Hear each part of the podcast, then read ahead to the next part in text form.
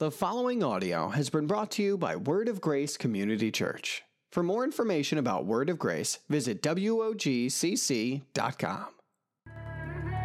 Well, we are going to jump right into the message today. So, if you are a note taker, and I hope that you are, you can write this title down Grow in Your Career. We've been going through different biblical uh, uh, principles that really apply to our everyday lives because the Bible applies to our everyday lives. Amen? And so, we want to talk about our careers today and how we can grow in our career. So, we want to really focus on something I think that we dedicate a large portion of our lives to, and that is our career. I did some research, and the average full time worker spends 10 years of their lives working. So, 10 full years of your life is spent working. Wow, 10 years. Or 92,120 hours spent in your lifetime working. So, since work makes up a huge part of our lives, and the Bible has quite a bit to say about it, we as followers of Christ need to make sure that we are growing in our view of work, our attitude towards work, and in our effort towards work. So today we're going to learn how to grow in our career. Notice I didn't say we're going to learn how to grow our career necessarily as much as we're going to learn how to grow in our career because God uses our work to help us and gives us actually a regular platform and a regular opportunity of ministry a regular uh, daily almost opportunity to grow in Christ likeness and in godliness. And we're going to talk about 10 things this morning that are going to help us to grow in impacting our careers so that we can grow in Christ likeness. So, the first thing that we're going to do is we are going to work in a way that would please God. This is really the start and the ending point of this message this morning because if we get this and we understand this and we think about this, meditate on this, and allow this to drive our efforts when it comes to work, it's really going to point us in the right direction that God wants us to go if we do it as unto the Lord. Work in a way that would please God. Now, we want to drill that down a little bit. We want to kind of refine that and define that and clarify that a little bit more. But at the same time, keep that at the forefront of your heart. Keep that at the forefront of your mind. Would the things that I'm doing and the way, more importantly, and the attitude in which I'm doing them, would it please God? I know that it's getting me the paycheck, and I know I'm angry at the boss or the company and what I don't get and what I don't have. And those are the things that too many people focus on, and they don't think about working in a way that would please God. You see, Scripture is very clear about this. In Colossians chapter 3, the Apostle Paul says this Colossians 3, verse 23 and 24 says, Whatever you do, whatever you do, work heartily as for the Lord and not for men, knowing that from the Lord you will receive the inheritance as your reward. You are serving the Lord Christ. He said, Listen, you're serving Jesus. We should be different. Amen? People should get excited when they find out that we're followers of Christ and they get an opportunity for us to actually work for them. They should be excited to hire people who are followers of Jesus because that should mean something more in the effort that we give. It should mean something more in the level of excellence in which we execute and the things that we do and how we do it. It should mean more because we are not doing it just for a paycheck. We're not doing it just because, well, I got to do something. I guess I'll do this job. No, we're doing it as unto the Lord because we understand something. We are serving Jesus Christ.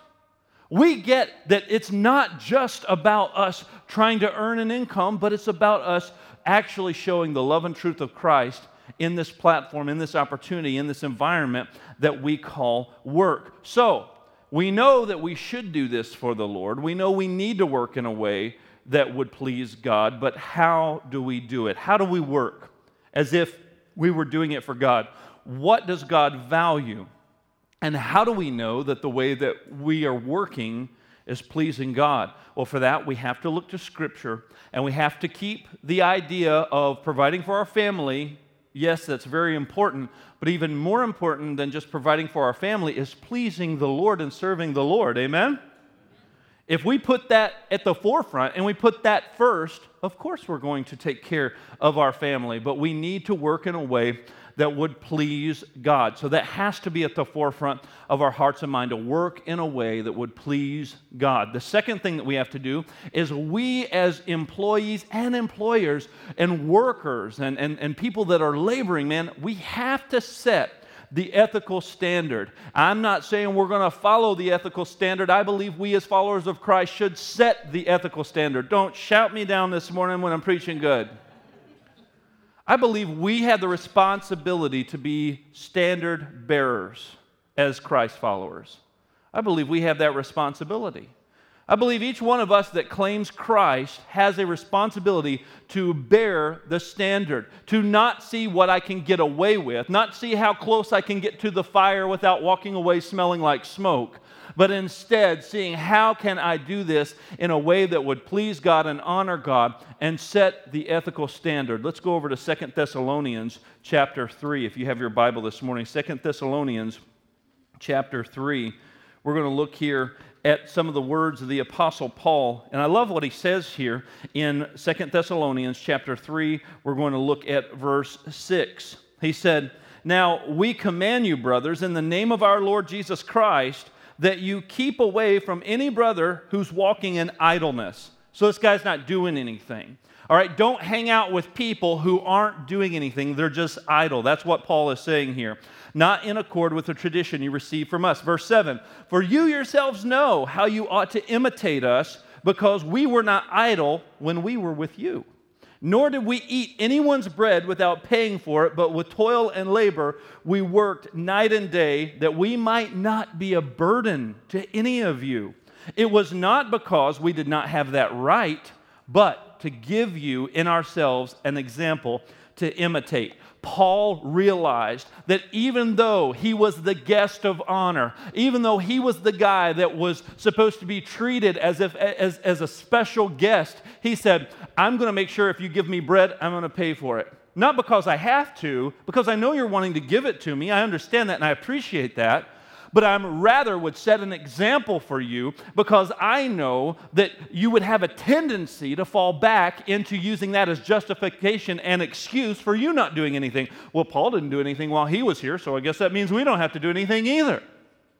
And Paul said, I'm not going to allow that to happen. So instead, I'm going to set the standard. I'm going to set the ethical standard to give you guys something to imitate, is what Paul said, to give you something to follow. He said, Don't allow yourselves to get caught up in being idle. Stay away from being around people that would make you think that being idle and not doing anything and just mooching off of somebody is okay. Paul wasn't a moocher. He's, he wasn't going to carry that label. He wasn't going to misuse the company time. He wasn't going to take advantage of the situation. Instead, Paul took the responsibility to be seen as an example, even though he was a guest. It was more important to him than to be honored and treated as a guest to set an example. That was the responsibility that Paul decided to take. So, I mean, what do people do to cheat the system?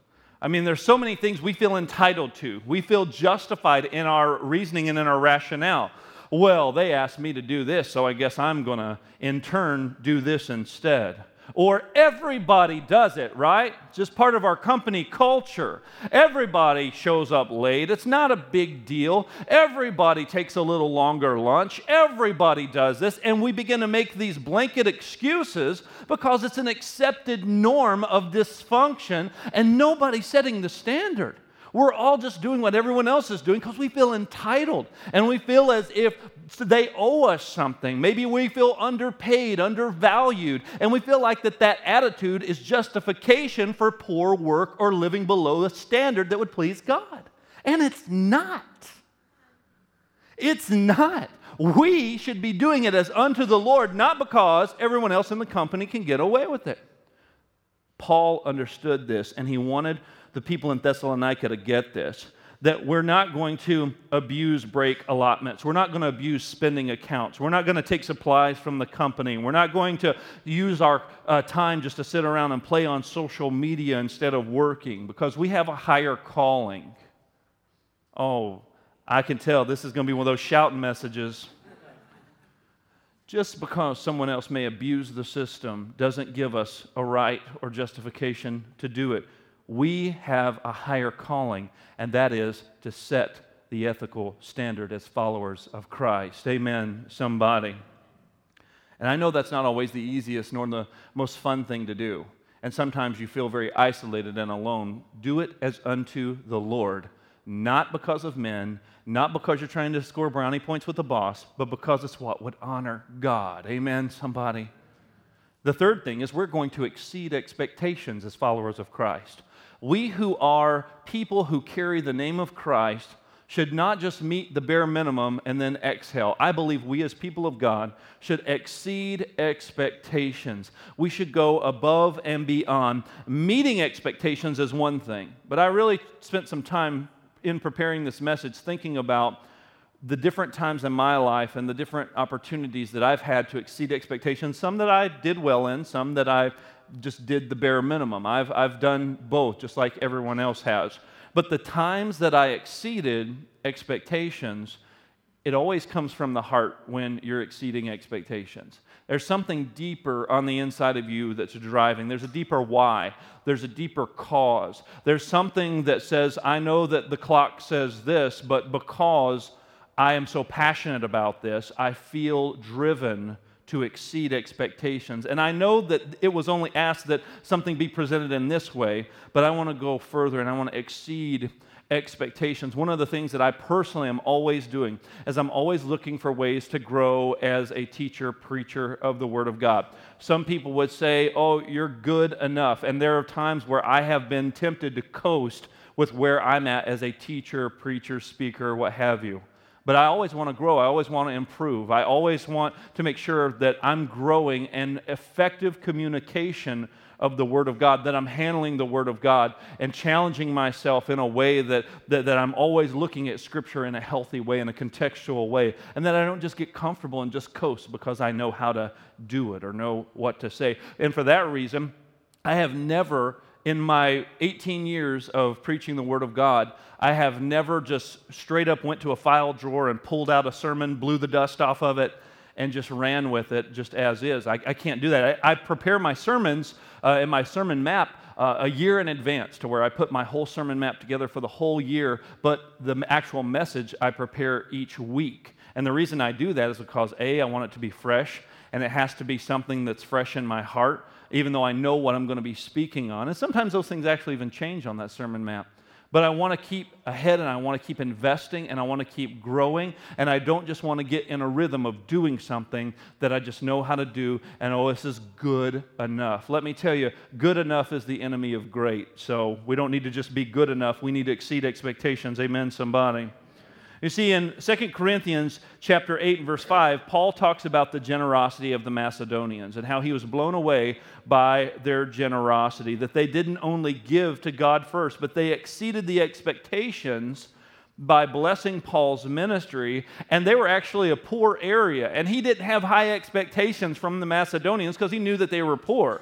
And so he went into this without really expecting them to, you know, just go above and beyond, but they did. And he said, Because of your heart, because of your generosity, because of that, we were greatly blessed and we were blown away. You exceeded our expectations, is what Paul said in 2 Corinthians 8 and 5. So, what can you do to exceed expectations at work? How can you not just meet the bare minimum, not just feel like, oh, I did the bare minimum just to barely skirt by, but how can you actually exceed expectations and do it for the Lord? Exceed the expectations of your boss, of your customers, of your spouse. Hello, somebody. Oh, she's going to talk about marriage. I thought we were talking about work. Well, didn't you hear Jocelyn earlier? I think that she said marriage is work. We have to put in the work, and a lot of times we only do the bare minimum with our kids. We only do the bare minimum with our spouse. We only do the bare minimum in our walk in our relationship with God, just enough to feel good enough about what we've done. Are we really investing? That comes from the heart, man. When you exceed expectations, it's because you're engaged on another level. It's not just a level of what can I get out of the deal, because if you have found out what you have to do to get what you want out of the deal, and that's all you're in it for is what you can get out of it, then you're going to do exactly what it takes to get exactly what you want because you're making it about yourself. For your heart to be engaged and for you to be selflessly serving, it takes a different level of care, engagement, and involvement and passion, understanding why you do what you do and who you're truly doing it for. It's a different level of engagement, and that's when we grow in exceeding expectations. The fourth thing is that we are going to be faithful, consistent, and dependable. So there's kind of a three in one there. And I know those words may sound similar, but yet they're very different. We're going to be faithful. That means that we are going to show up. We are going to show up and be the type of people that are faithful to whatever it is we've committed to do. And when we've committed to do something, we're going to strive to be consistent in what we've committed to do. It's not just going to be something where we burn out after a week, and, and that's not faithfulness. We're going to be consistent in it. We're going to make a daily renewed commitment to make sure that we execute on what we have committed to be faithful to do. And then we're going to be reliable. We're going to be dependable. We're going to be people that are counted on, people that when they say they're going to do something, when they say they're going to show up, when they say they're going to execute a certain project at a certain time. Man, when we work in that way and we grow in our career that way, it honors and glorifies God, doesn't it? Luke 16 and 10 says, Whoever can be trusted with very little can also be trusted with very much. Whoever is dishonest with very little will also be dishonest in much. It's not just, oh, I just need to win the lottery so I can be idle and sit around and do nothing, because that really hasn't worked out for a whole lot of people if you have kind of followed that.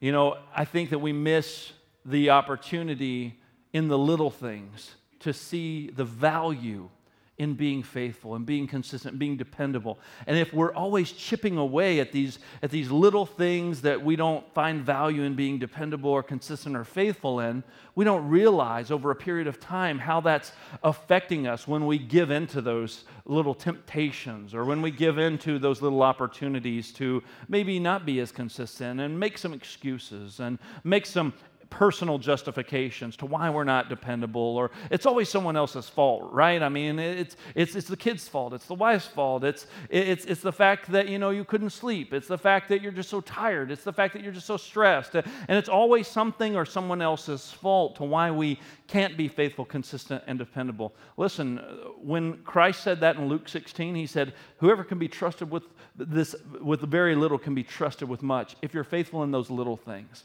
If you're faithful and consistent and dependable in those little things, then you can be trusted with more and you can grow and be faithful and consistent and dependable with much. We all think that having much will actually solve all of our problems, but sometimes, right, more money, more problems, right? it's not how it works sometimes because you think it's going to solve your problems and it doesn't. It doesn't. You think, oh, if, if, I could just get the promotion, or oh, if my spouse could work, and now we're both making all of this money, and you're like, oh, this is going to solve everything. And then you find yourself even more stressed out and more frustrated than before.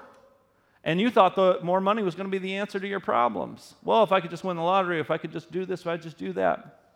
And it doesn't work that way, folks. It's being faithful, consistent, and dependable in the little things. And people that are working in a way that would please God understand that they need to grow in being faithful, being consistent, and being dependable. That means when you give your word, when you say you're going to do something, that you do it.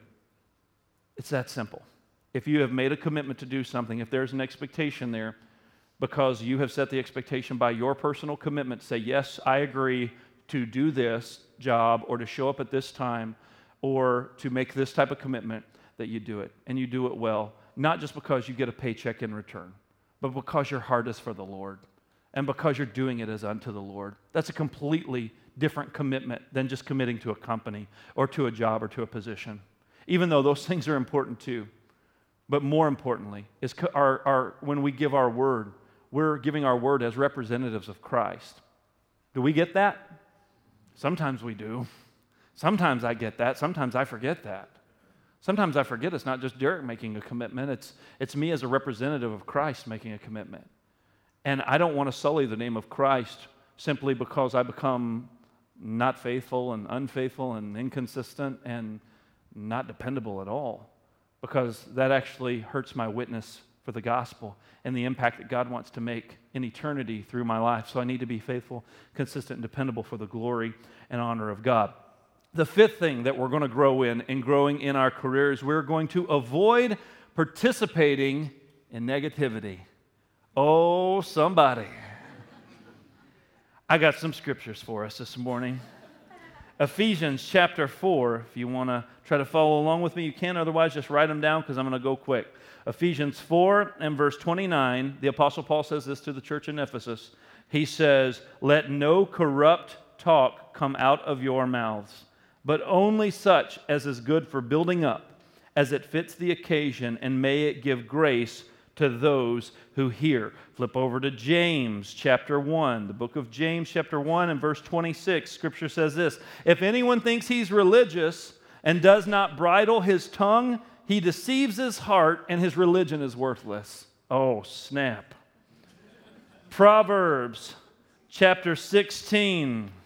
Proverbs chapter 16 and verse 28 says, A dishonest man spreads strife, and a gossip separates close friends. I could go on and on and on. I just picked three. Scripture over and over again talks about the power of our words and the power of our tongue and, and how our words, we don't realize that when we participate in negativity, whether it may be grumbling and griping and murmuring and complaining because they're not doing this for us or they're not doing that for us or you gripe and complain about your customers or you gripe and complain about your coworkers or you gripe and complain about your boss man if we're going to be people who are growing in a way and working in a way that's going to please God, we have to avoid participating in negativity. I get it. Negativity is going to exist wherever you're at. You're not going to be able to run away from it. So get rid of this notion and this idea that there's something wrong with your work environment and you've got to go find another job because your work environment is just so negative. You know why your work environment is negative? I'll tell you why. Because there's people there. That's why, because there's people there. There's always going to be somebody that's going to be the victim or be the instigator or be someone who feels unfairly or unjustly treated and they want to give voice to that. And they get, want to give voice to that for the purpose of finding other people to share their frustration. And when you begin to hunt out and seek those people, or when those people begin to seek out and find you, because they're going to try they're going to try to come tap you on the shoulder and drag you in. I'm not saying you can escape negativity altogether. I don't care if you work for a Christian company, you're still going to find negativity. I don't care if you work at a church. You're going to find times and opportunities where the enemy would want to tempt you into negative conversation that's not healthy. And I'm not saying that it's not going to exist. I'm just encouraging you this morning to avoid participating in it. So, in other words, don't play the game. Don't get suckered into it because it's not going to help you. It's not going to help your relationship. It's not going to help your attitude. It's not going to help your work ethic. It's not going to help you to be motivated to exceed expectations. It's not going to help you be motivated to set the ethical standard. It's making you focused on yourself and focused on how things aren't more to your liking. And then all of a sudden you begin to get very disgruntled and upset and it's not just about even if the company may be not treating you fairly. I'm, I'm not saying that all companies treat all employees fairly, so I'm not giving all companies a pass. I'm just saying your attitude in that circumstance is key. Your attitude in that circumstance is key because there are going to be employers and bosses and, and, and people that are managers that are going to take advantage of your time, your talent, your efforts, and they're going to try to squeeze every ounce of you out of you. And, and I get that. I, I get that there's places that are not fun to work. I've worked in some of those places. One of them was a church, one of them was a bomb factory. That's right, your pastor put together bombs in his early days. Just another fun fact about Pastor Derek you may or may not have known. I was a bomb putter togetherer.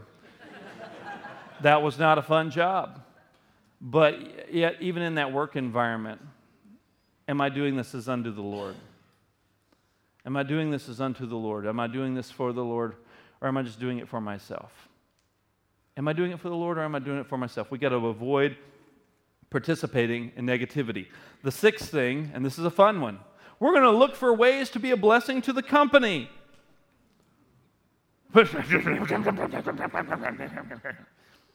Don't everybody cheer and amen at once.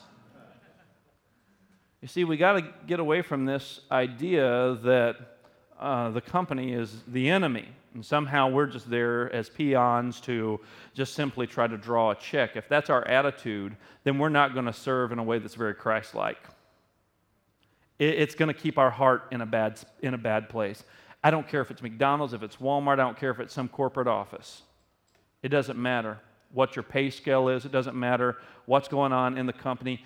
We, as followers of Christ, need to look for ways to be a blessing to the company because you are a representative of Jesus Christ everywhere you go.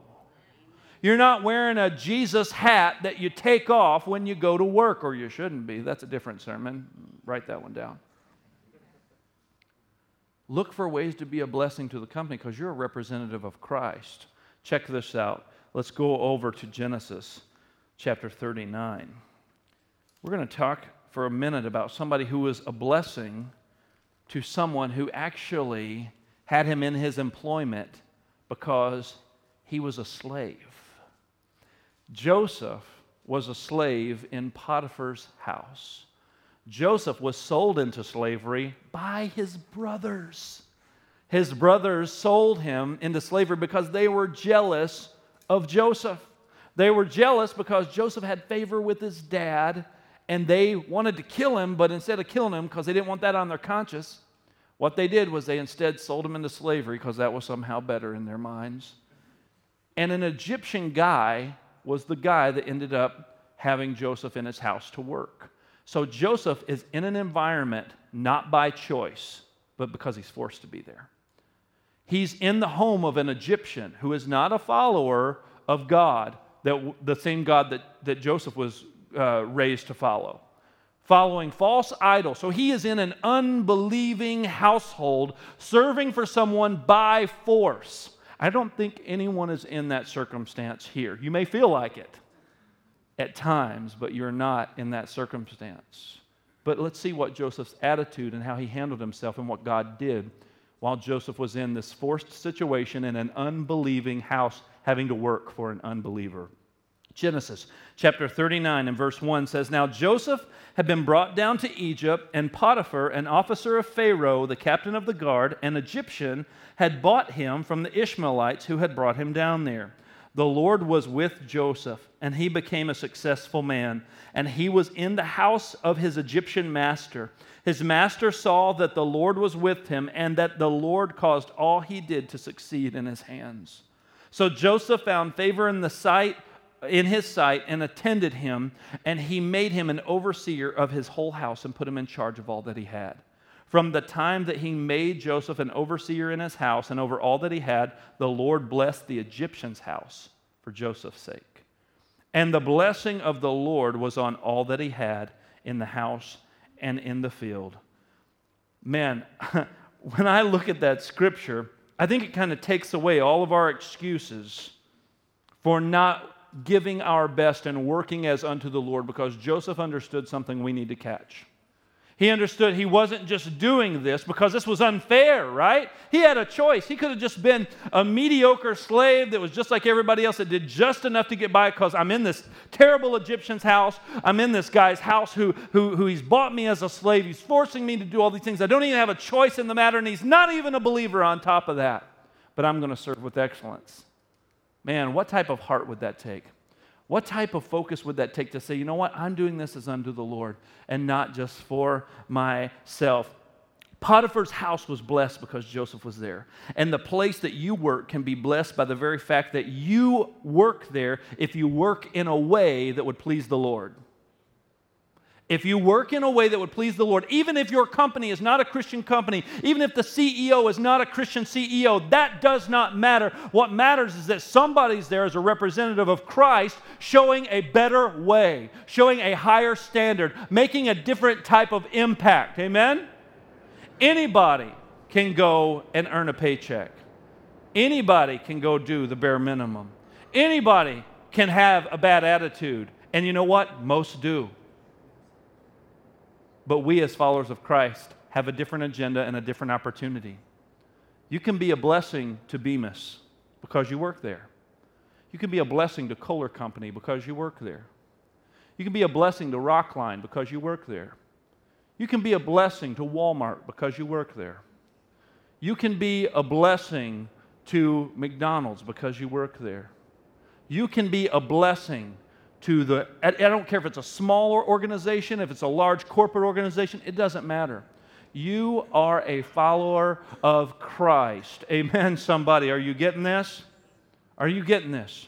You can be a blessing wherever you are, wherever, whatever the work circumstances are.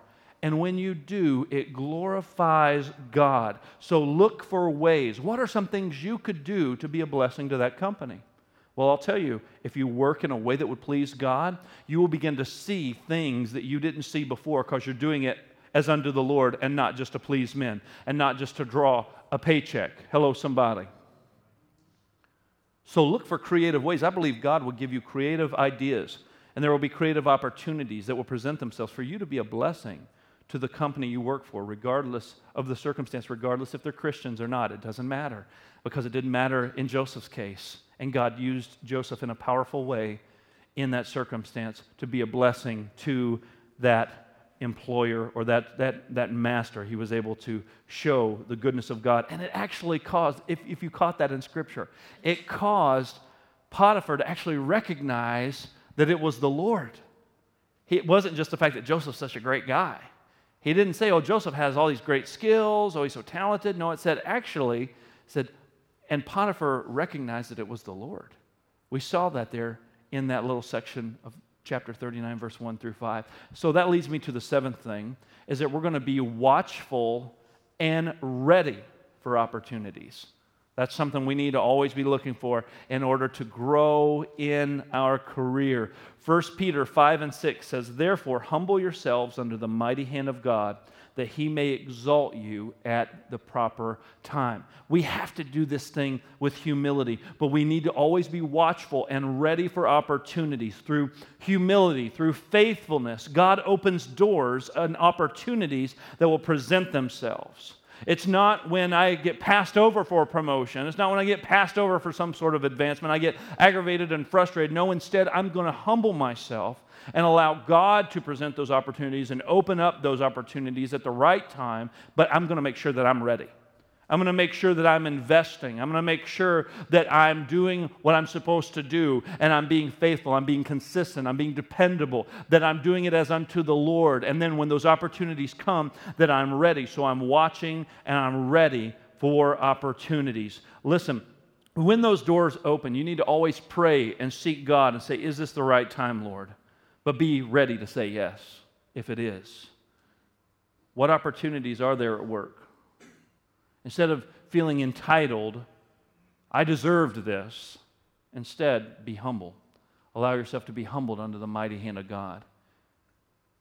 Allow yourself to be humbled in the sense that I'm not doing this just so I can get to here, but instead I, I'm going to humble myself, and when the opportunity presents itself, God, is this you? And if yes, then I'm going to be ready for that opportunity. Galatians 6 and 9 says, Not to get weary in well doing. Sometimes you're doing the right thing and no one else is, and it gets tiring sometimes, doesn't it? Let's be real. It's okay. I won't tell anybody you nodded your head.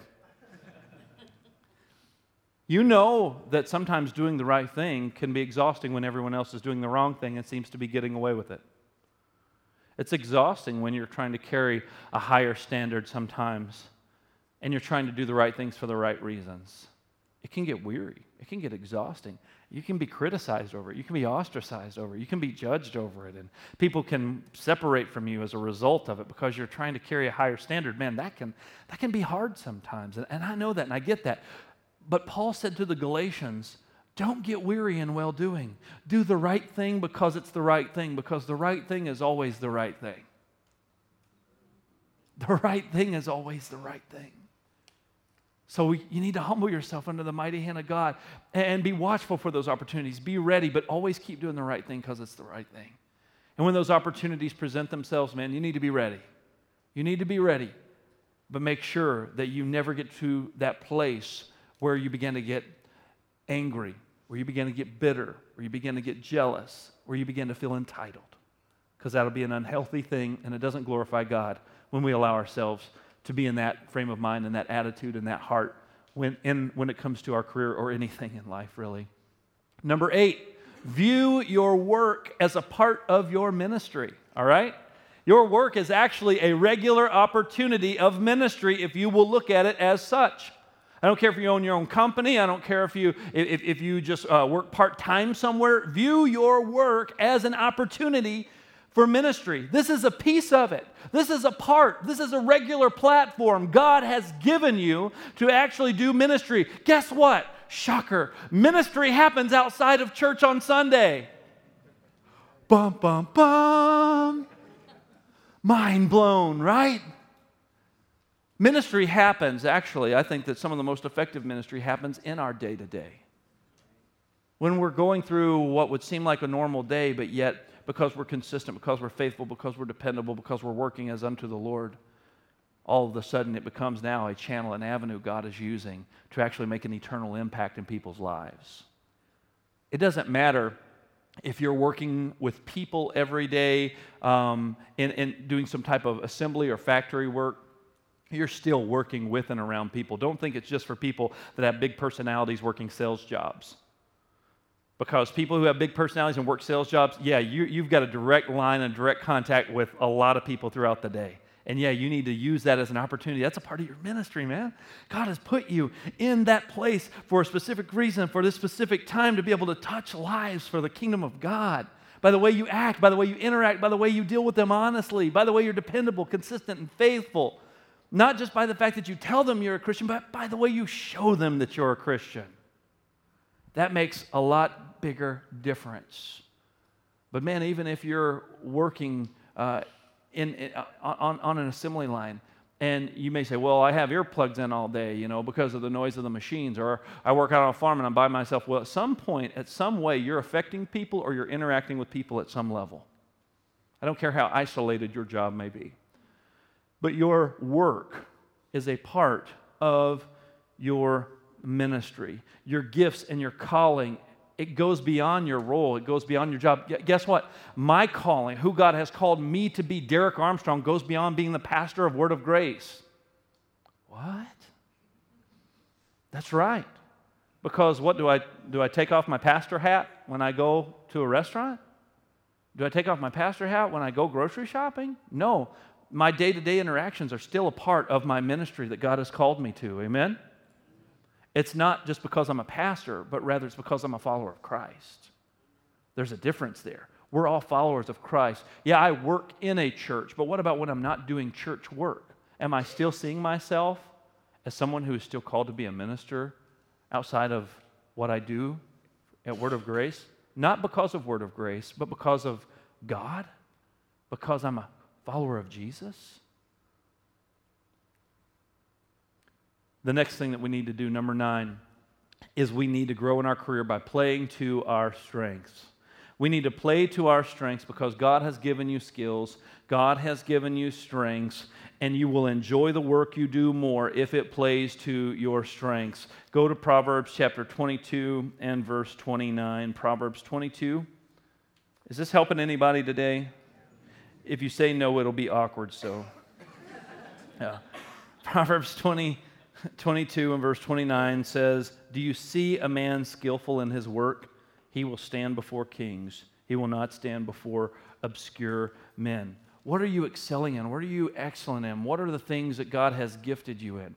That you're naturally drawn to, the things that you're passionate about, things that you're strong in. You know, I think so many times people try to only focus on their weaknesses.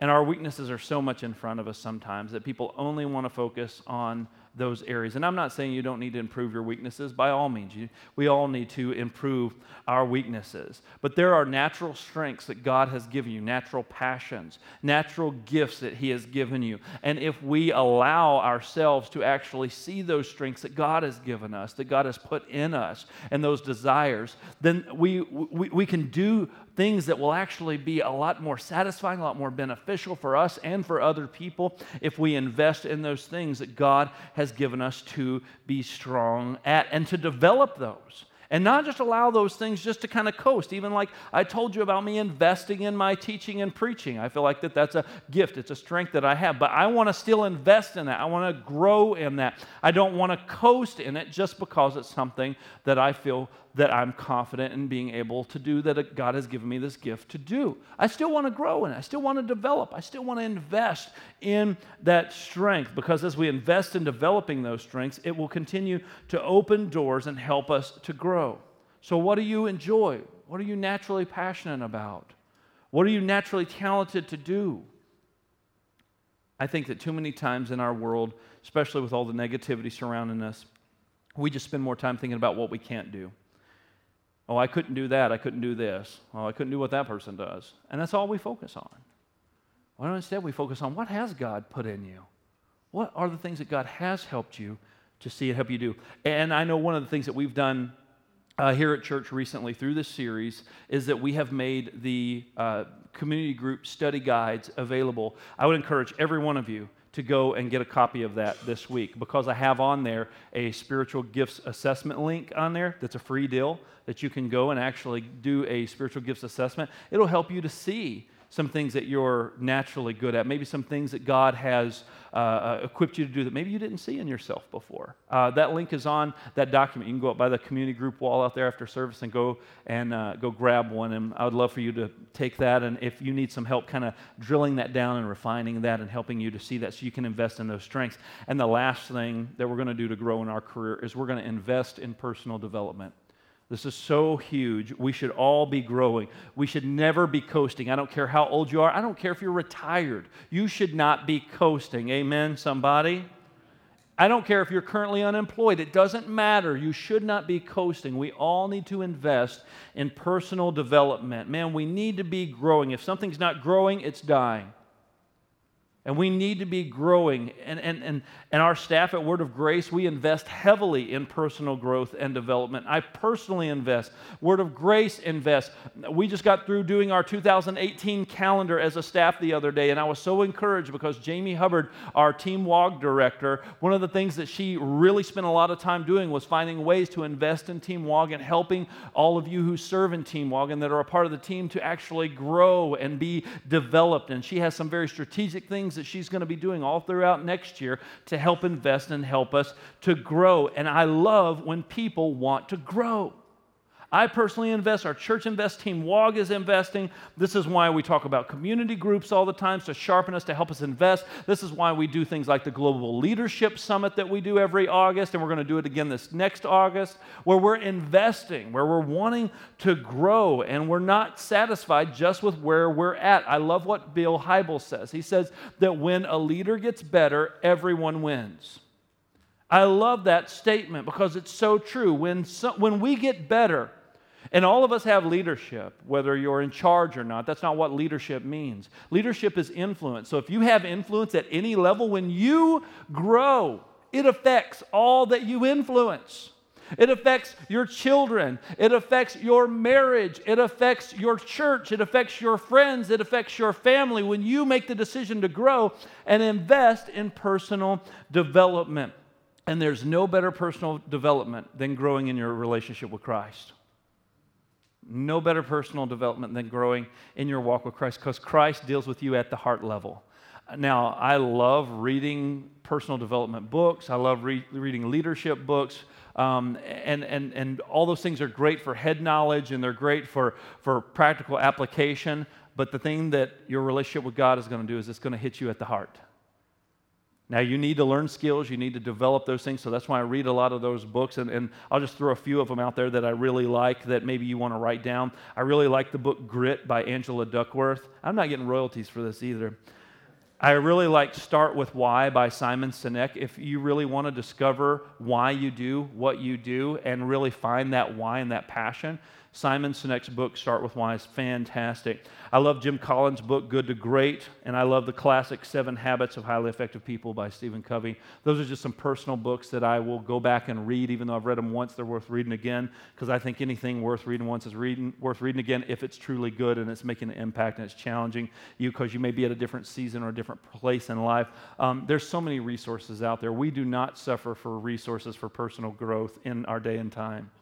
I mean, my goodness, uh, could, could anyone 100 years have, or 50 years ago, imagine what would be on YouTube? Imagine what would be available to us at the touch of, uh, of a button, you know? I mean, it's just insane what we have available to us. So if we're not using it, then it's not doing us any good. So let's use the resources that are in front of us to be able to invest personally and grow first and foremost in our relationship with God, but then also in these other skills and, and areas as well, because when a leader gets better, truly everyone wins. But the main thing that I want you to take home here today is that I want us to work in a way that would please God. And that's really what I've tried to help define today. This isn't an exhaustive list, it's just a list of things that I believe would help us as a church to see through Scripture how we could take this personal life application and we could invest in working in a way that would please God. I found a really cool website that I want you to write down. It's called theologyofwork.org. All right? Theologyofwork.org. This is a cool website that I just stumbled across when I was doing my study and prep for this message that is a Christian website that just deals with work. That's all they deal with is like helping people to get better at work. And Theology of Work has small group Bible studies on there, and I flipped through some of those, and they had some really good ones on there. And I poured through the website just to see what all they offer and what they do. And it's just a resource to encourage people to do exactly what I'm trying to teach you to do today. And that's to grow in our career in a way that would honor and glorify God.